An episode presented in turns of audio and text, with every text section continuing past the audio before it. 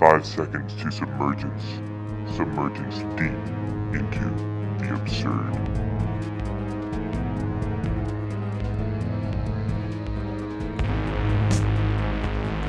Okay, it is pot o'clock. It's pot o'clock. We're doing chapter 2, The Absurd Man, section 3, Conquest. This chapter is interesting because Camus basically embodies the voice of the Conqueror. So it's basically like the whole thing is written in a quote, basically, except for the last little bit. And he's basically pretending to be a conqueror. And he's describing the absurdity, or why the attributes of this conqueror, in such a way that we're supposed to know that, in the context of this essay and the context of the chapter, The Absurd Man, he's describing the way the conqueror should be in such a way that we, the audience, the readers, would know, okay, this is why the conqueror is the absurd man, right? So it's a little weird and definitely differentiates itself from everything else in the book. Now, we've gone through 2 other examples of the absurd man, right? First, we had the seducer, then the actor, and now the conqueror. So for the seducer, he seduces because the feeling of love is the goal. So Don Juan goes after these women, right? And he's going after them because he wants to feel true love. He wants to feel that passion of love. Not just, he doesn't want to, he's not just having sex with them and then throwing them away, right? He's going after these girls and putting his full self into them. And he's falling in love with each one of them fully. And like I said, he doesn't collect women or tell people stories about them as if they're trophies, right? But instead, he exhausts them just as one would exhaust an experience. He keeps going through them, right? Likewise, since the nature of being a seducer implies that each relationship will end, he is fully aware that he will simply move on to the next relationship. However, he nonetheless lives out his passion with each woman to its fullest. I just want to say I definitely don't condone being a Don Juan character or being a seducer.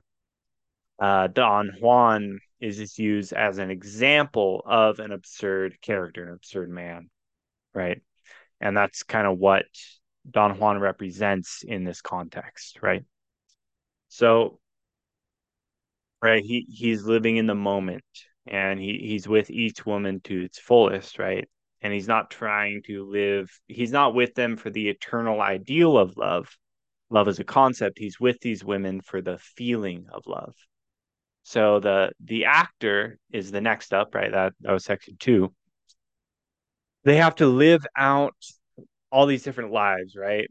And with living out these different lives, they exhaust those different lives, right? They exhaust those different experiences, and they have to live in these characters to their fullest. And it's this fleeting kind of fame, right? It's Camus describes the actor having the most ephemeral kind of fame because they're on stage. The fame lasts basically just while they're alive, right? At least for plays, because no one's ever going to go care about that actor in the future because they're never going to see that play again, right? I have no idea who did the original Shakespeare plays in Shakespeare's auditorium or whatever, right? Basically, most people have no idea who they are. I'm not sure if anyone does. I'd have to fact check that. Okay, so they're putting their full self into each and every role, right? Even though they know that they're just going to play another role tomorrow, right? Or the next day. So, and they know that no one's ever going to watch these plays again, right? I just said that. And since they know that no one's ever going to watch these plays again, they kind of just, they do it anyways, right? The Camus does this good contrast between the actor and the writer, where he explains how the writer is different because their fame isn't ephemeral at all. Actually, most writers don't experience their fame while they're alive. So a lot of them die and then it becomes famous later, right? Or maybe it's never famous at all. Okay, so the Conqueror, that's next up. That's section 3. This section, we have someone who is fully aware that what they conquer will eventually be conquered by someone else, then another, and then another. Moreover, they will die one day and will have never been it. It will be as if it had never mattered in the first place, right? Also, what is even the point of conquering if one can be just as happy not conquering, right? For the most part, the conqueror conquers for the sake of conquering. At least Camus' conqueror, Camus' example of the absurd conqueror, right? Playing to win, even when the odds are against you, is worthwhile for the sake of the game, because the conqueror knows that the thrill of the game ends when it ends, regardless of whether they won or they lost. And so again, since the conqueror cannot eternalize the feeling of winning, they must multiply it through an endless pursuit of it. With that said, let's dive right into it, guys. Share my screen for you YouTubers out there. Throw this in here. Okay. All right. Quote, "No," says the conqueror. "Don't assume that because I love action, I have had to forget how to think. On the contrary, I can thoroughly define what I believe, for I believe it firmly and see it surely and clearly. Beware of those who say, 'I know this too well to be able to express it.' For if they cannot do so, this is because they don't know it, or because out of laziness they stopped at the outer crust." End quote. So Camus is trying to formulate to us that action is the physical expression of thought when such action is done on a purpose. I mean, it doesn't exactly say that, but we don't want to say, like, if you're thoughtlessly making decisions and acting without thought, then, obviously that would go against what he said, right? Don't assume that I don't think just because I act, right? The conqueror thinks and then acts on their thoughts, right? The conqueror loves action because they're able to see and experience what they think. A fantasy is only a fantasy unless it is carried out into the real world, right? The conqueror can express their thoughts through their deeds. Additionally, if the conqueror does not know something, he does not speak about it. Now, I will say that people in my life who I know are doers and not thinkers are generally significantly smarter than those who consider themselves to be thinkers. They set plans, they get things done, right? They know how to connect their thoughts to reality. Connect their thoughts to reality in such a way that they can actually affect the reality that exists within. Likewise, they don't waste their breath on things they know nothing about. Why? Because they can thoroughly define what they believe. A doer thoroughly defines what they believe, and they act. They don't just think of stuff and fantasize and daydream. They think of what they know, and they execute what they know. So in the next paragraph, we have, quote, "At the end of a life, man notices that he has spent years becoming sure of a single truth. But a single truth if it is obvious, is enough to guide an existence. A man is more a man through the things he keeps to himself than through those he says. There are many that I shall keep to myself." End quote.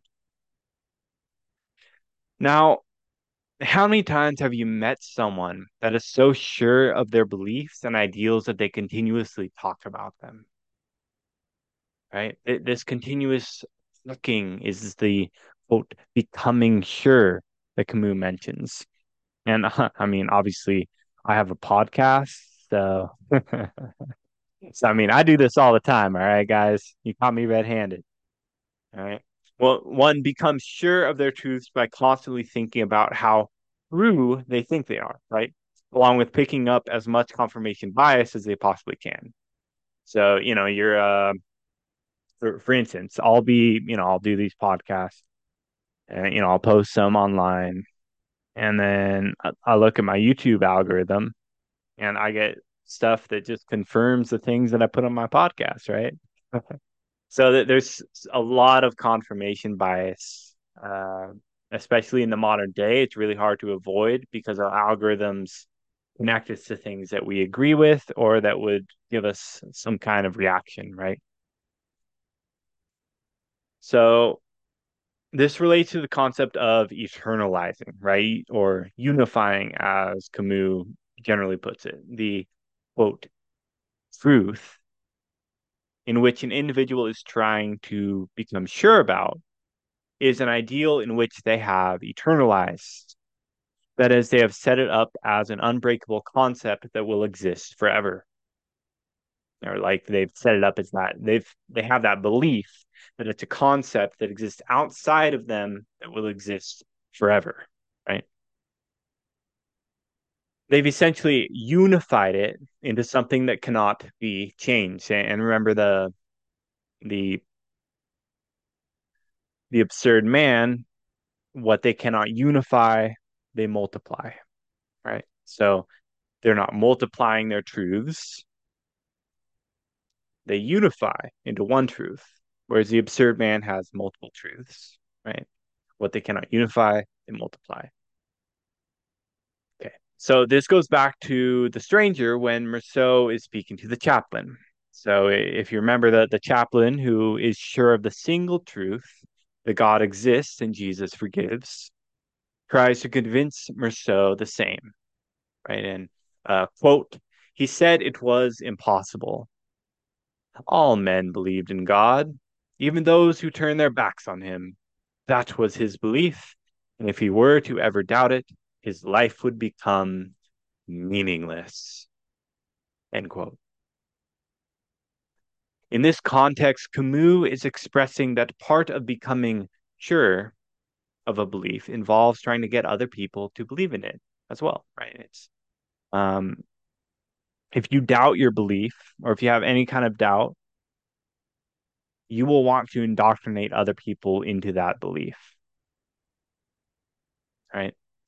So the more people who believe in something, the easier it is to believe in yourself, right? The point is, if one bases their entire life on a single belief, their life will become meaningless the moment that belief is doubted. So it becomes necessary to continuously reassure oneself of the beliefs that give their life meaning. The absurd man and the conqueror cannot do this, as it requires unifying an ideal along with going beyond the limits of reason. So the second part to this says that a man becomes a man through what he keeps to himself. I think what he's saying here is that an adult does not need to speak of their beliefs in order to believe them. They are sure of what they believe and do not need to continuously speak of these beliefs in order to have them be validated. They can stay silent with the knowledge that what they know is what they know, right? They can be sure of themselves. They don't need to go out and explain themselves to people. They don't need to, oh, I believe this and that and that, right? Because they believe what they believe, and they're not looking for validation. And they're not looking to put their beliefs on other people because they're sure of themselves not what they believe in. Right? That's a stark contrast. If you're sure of what you believe in, then you take that away and your life's meaningless, right? But if you're sure of yourself, you can't take yourself away unless you die, right? So that's kind of part of what really, that's kind of where my connection between absurdism and Taoism comes into play, right? That's there's a very famous quote from Bruce Lee. It's something along the lines of like, be like water, right? Be like water. Because if you're like water, you can be anything. You can be a vase, you can, right? Because water can take the form of whatever it's in. If water is in a cup, water becomes a cup. Water is in a vase, water becomes a vase, right? Water comes in three forms. Water is a nutrient for life, right? Be like water. It's ever changing, can't be destroyed. It bends past anything that hits it. Be like water. So the absurdist is strong in that very same way. The absurdist isn't confined to one belief or one unifying principle. Their beliefs are multiplied because they multiply what they can't unify, right? And they're willing to change. They confront the idea that there is constant change in this world, and therefore they go along that path of change, right? They kind of follow that path. They follow the way in a sense, right? Obviously, there's this very stark contrast between Taoism and absurdism, but there is a link there. And I highly recommend reading the Tao Te Ching and reading the Myth of Sisyphus. And obviously in this Conqueror passage, it's very similar to Marcus Aurelius's Meditations, which I just listened to the audiobook today on Spotify. It's actually a free audiobook on Spotify, which I highly recommend checking out. So, all right. So now the question often arises for those unfamiliar with the absurd or nihilism, in which they ask, why would one be motivated to do anything if there is nothing eternal to guide their values? There are many ways to answer this question. One answer I like is on the following page when Camus quotes the Conqueror, quote, conscious that I cannot stand aloof from my time, I have decided to be an integral part of it. So essentially, since the Conqueror cannot step away from his reality, since he is always stuck within the time he lives within, he decides to be an integral part of it. Sorry, that sounded weird. This is the same reasoning of Don Juan and the actor, right? Don Juan loves each woman with all of his heart, and the actor plays each play with their talent and skill. Likewise, the Conqueror lives out life trying to become a monument of history, someone who is integral to whatever time they live within. They do this because they are aware that this is the only chance they have at living. So why not do the best they can, right? Living like Larry. This probably is one of the most important life lessons we get out of the Myth of Sisyphus. While it's certainly the cliche, YOLO. YOLO 420 swag, right? You only live once. You only live once. It's a cliche, but cliches are cliches for a reason, right? We only have one life to live. That's it. Oh, or at least we can only be certain of it, that we have this life which we're currently living. That, like, to put it another way, we don't know for certain that there's going to be another life after this. But what we do know for certain is that we are currently living this life now, right? Why not live it the best you can possibly live it? If you're going to be a conqueror, why not go for it all? Rule the world. Take it over. Why don't you? Okay. So we see this quote followed up with, quote, knowing that there are no victorious causes, I have a liking for lost causes. They require an uncontaminated soul equal to its defeat as to its temporary victories, end quote. The conqueror knows that they will die, and thus everything they have conquered will have become unconquered. And so they are aware that conquering is a lost cause. But they don't do it for cause of it, because the conqueror does not live in the future. They live now. They conquer for the sake of conquering. So remember the first paragraph of this section, right? Don't confuse my action for a lack of thought. After all, what's even the point of thought if that thought doesn't lead to some kind of action, right? Taking action on one's thoughts are integral to establishing themselves as a mature adult. Camus reinforces this with, quote, there always comes a time when one must choose between contemplation and action. This is called becoming a man, end quote. Now, I want to ask you guys a question.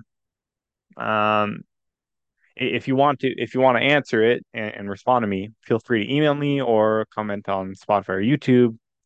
But otherwise, maybe discuss it with your friends. I don't know. How many times have you had a reoccurring thought in your head about something that you wanted to do, but you either didn't have the guts to do it, or you didn't have the energy to do it. You just didn't want to, or you just didn't have the time, right? You didn't make time for it. What did it take to finally do the thing you were lolling over? Now, there's been many times in my life where I procrastinated something for months and even years at a time, because actually executing that decision absolutely terrified me. Absolutely terrified me. Right? So, and sometimes I was just too lazy, or I just didn't find the time. I didn't care enough about it, right? But when I actually ended up doing that thing, it felt almost like entering into some other dimension that I wasn't supposed to be in, right? Like, I was like, holy shit, I actually did it. Like, I actually did it. I did it. I've been thinking about doing this for 3 years, but I actually did it, right? When you actually do something that you've been fantasizing about, it's a feeling that I can't really even describe, other than what I said about going to another dimension. It feels like you're not supposed to be there. Like you just went back in time and changed it or something, right? So when you do the things you fantasize about, or that you've been procrastinating or you've been contemplating doing, you subsequently reassure yourself that you're capable of changing your life, that you own the ability to have an effect on the events in your life. You reassure yourself of the control you have over your life and over your decisions and your actions. You can do things to get what you want, right? And that is why Camus says it is called, quote, becoming a man. Being an adult requires that one is able to make their own decisions and be responsible for the events in their life. But it's hard, right? It's extremely difficult to do something we're afraid to do. So I've mentioned this author like so many times on the podcast, it's probably can mention him without even saying his name. But Dr. Chris Ryan, the host of the Tangentially Speaking podcast, has mentioned on his podcast that the metaphor that when a rocket takes off, like, you know, from Florida or whatever. Most of its fuel is used up getting out of the atmosphere. So this is a very applicable analogy for this, because whenever you're waiting, like contemplating doing something, or you're too scared to do it, or you're procrastinating, you're spending a lot more time and energy thinking about doing that thing than it will ever take to actually do the thing, right? You're building up all this momentum, and then eventually, boom, you do it, right? It's not like when you're waiting outside of a cold pool. You're like, I'm not sure if I want to get in, you know, and eventually you get in, right? And it's also the same reason why it's easier to jump into the cold pool than it is to slowly walk in, right? It's a lot of times you kind of just have to stop thinking and just do it. This is something I was talking about with Ryan Bush on the last podcast. The best way to conquer your fears is to simply face them head on. Obviously, this is super cliche and obvious, and you've probably heard it 1,000 times by now, but it's true, right? It sucks, but it's true. No one's going to do it for you. I know a lot of times when I procrastinate on stuff, or like I'm scared to do something, I'll listen to all these podcasts, I'll read all these philosophy books, right? I'll write, you know, I'll complain to my friends or talk to my friends about stuff. And I know deep down that there's a part of me that wants someone else to do it for me. I want someone else to force me to do something. I want someone else to tell me, give me permission. You know, I want some book to give me the wisdom to carry on. And you can get all that information, you can get all that validation and advice, but it's not going to force your hand, right? You're the only person that can make the decisions in your life. You're the person behind the wheel. Right? So it's adulthood to come to the point where you stop contemplating stuff and you just get shit done, right? You get it done. All right. We'll move on from that rant. So following this, he kind of gives a reason. Quote, "There's God or time, that cross or this sword. This world has a higher meaning that transcends its worries, or nothing is true but those worries. One must live with time and die with it, or else elude it for a greater life. I know that one can compromise and live in the world while believing in the eternal. That is called accepting. But I loathe this term and want all or nothing. Deprived of the eternal, I want to ally myself with time." End quote. So the conqueror does not want to live their life believing in an eternal ideal. They do not want to live their life contemplating whether or not they will live another life. They want to simply live this one. Right? The conqueror wants to either live this life to the fullest or not live at all. There is no in between. There is no compromise for the conqueror. It's kind of, it reminds me of that Yoda line, "Do or do not." There is no try, right? The conqueror decides to act or decides to not act. There is no waiting, and there is no hoping.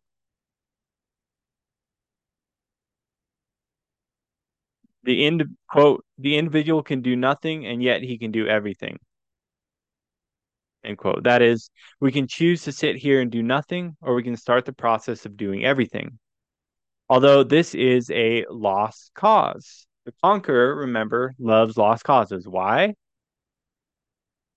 Because a lost cause gives one a reason to enjoy it for what it is while you're fighting it. Now, a couple pages later, Camus kind of dives into the main plight that Sisyphus experiences when he pushes his boulder, right? Or at least when he gets to the top. Quote, yes, man is his own end, and he is his only end. If he aims to be something, it is in this life. Now I know it only too well. Conquerors sometimes talk of vanquishing and overcoming, but it is always overcoming oneself that they mean. You're well aware of what that means. Every man has felt himself to be the equal of a god at certain moments. At least this is the way it is expressed. But this comes from the fact that in a flash, he felt the amazing grandeur of the human mind, end quote. So the important part of this is the end, right? In a flash, he felt the amazing grandeur. In a flash, one feels like a god.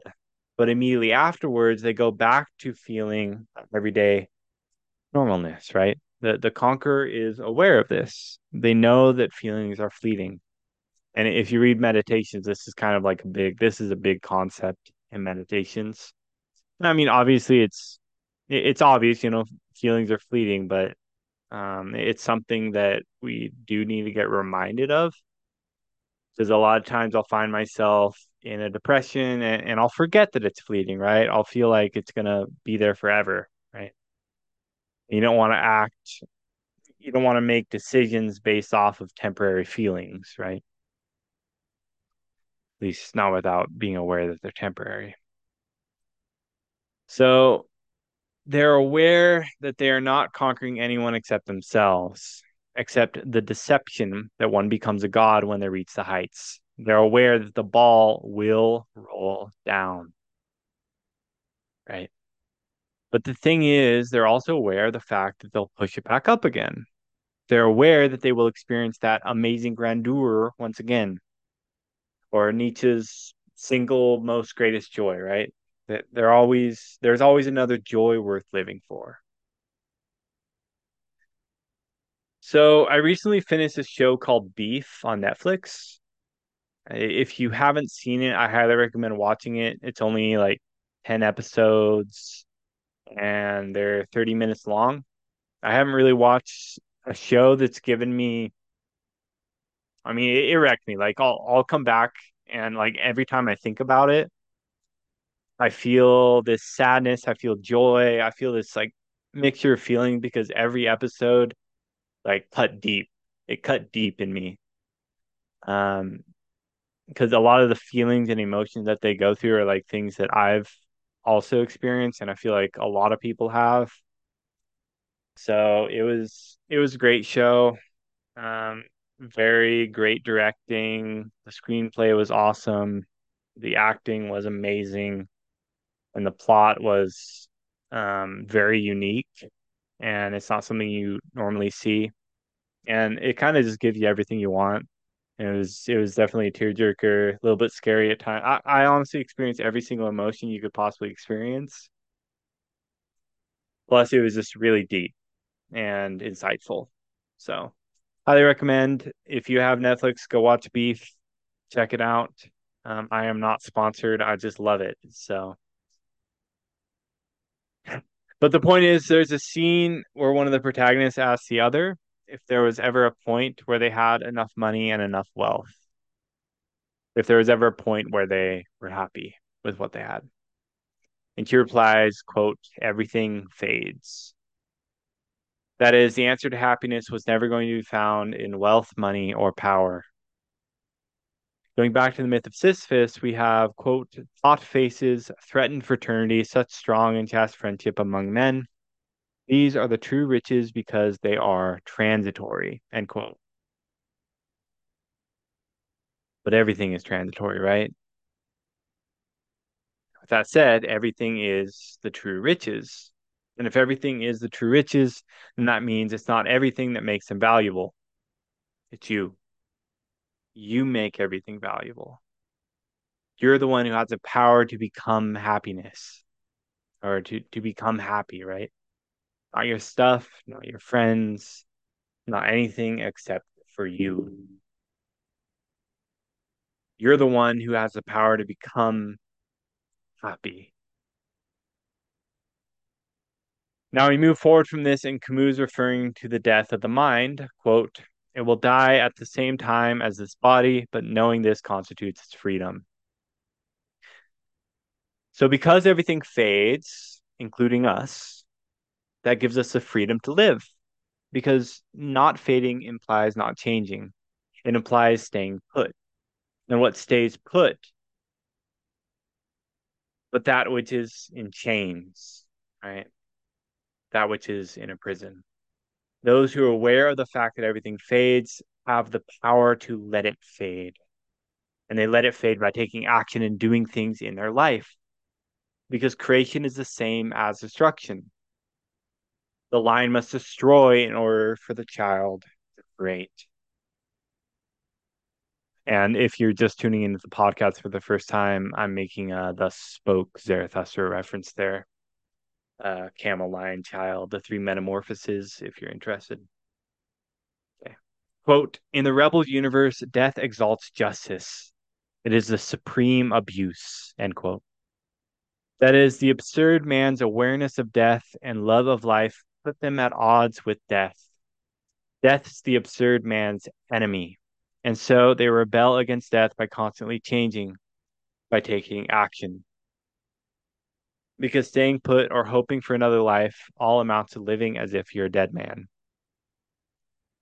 I'll leave you with a quote from the last paragraph in the second to last page of this section. But just as a housekeeping item, after this section, we'll be moving on to hopefully a podcast with Jamal to go over the whole chapter. And then I'll be moving on to the final four sections. So, and then I'll probably just wait to do another podcast with Jamal until after the end of the book. This will be Absurd Creation. I'm considering just doing one episode for the whole chapter. It's getting a little bit wearing doing an episode per section. I'm not going to lie. Maybe it's getting wearing for you too. I'd love to hear your feedback on that. But yeah, I might do Absurd Creation in one episode, and then, do the final one. The Myth of Sisyphus will be kind of like the finale, obviously. We'll probably just read the whole thing for the podcast. It's pretty short. So anyways, thank you for listening. And here's the last little bit of Camus I want to share. Quote, "The lover, the actor, or the adventurer plays the absurd, but equally well, if he wishes, the chaste man, the civil servant, or the president of the republic. It is enough to know and to mask nothing." Be yourself, guys. Peace out. Take it easy.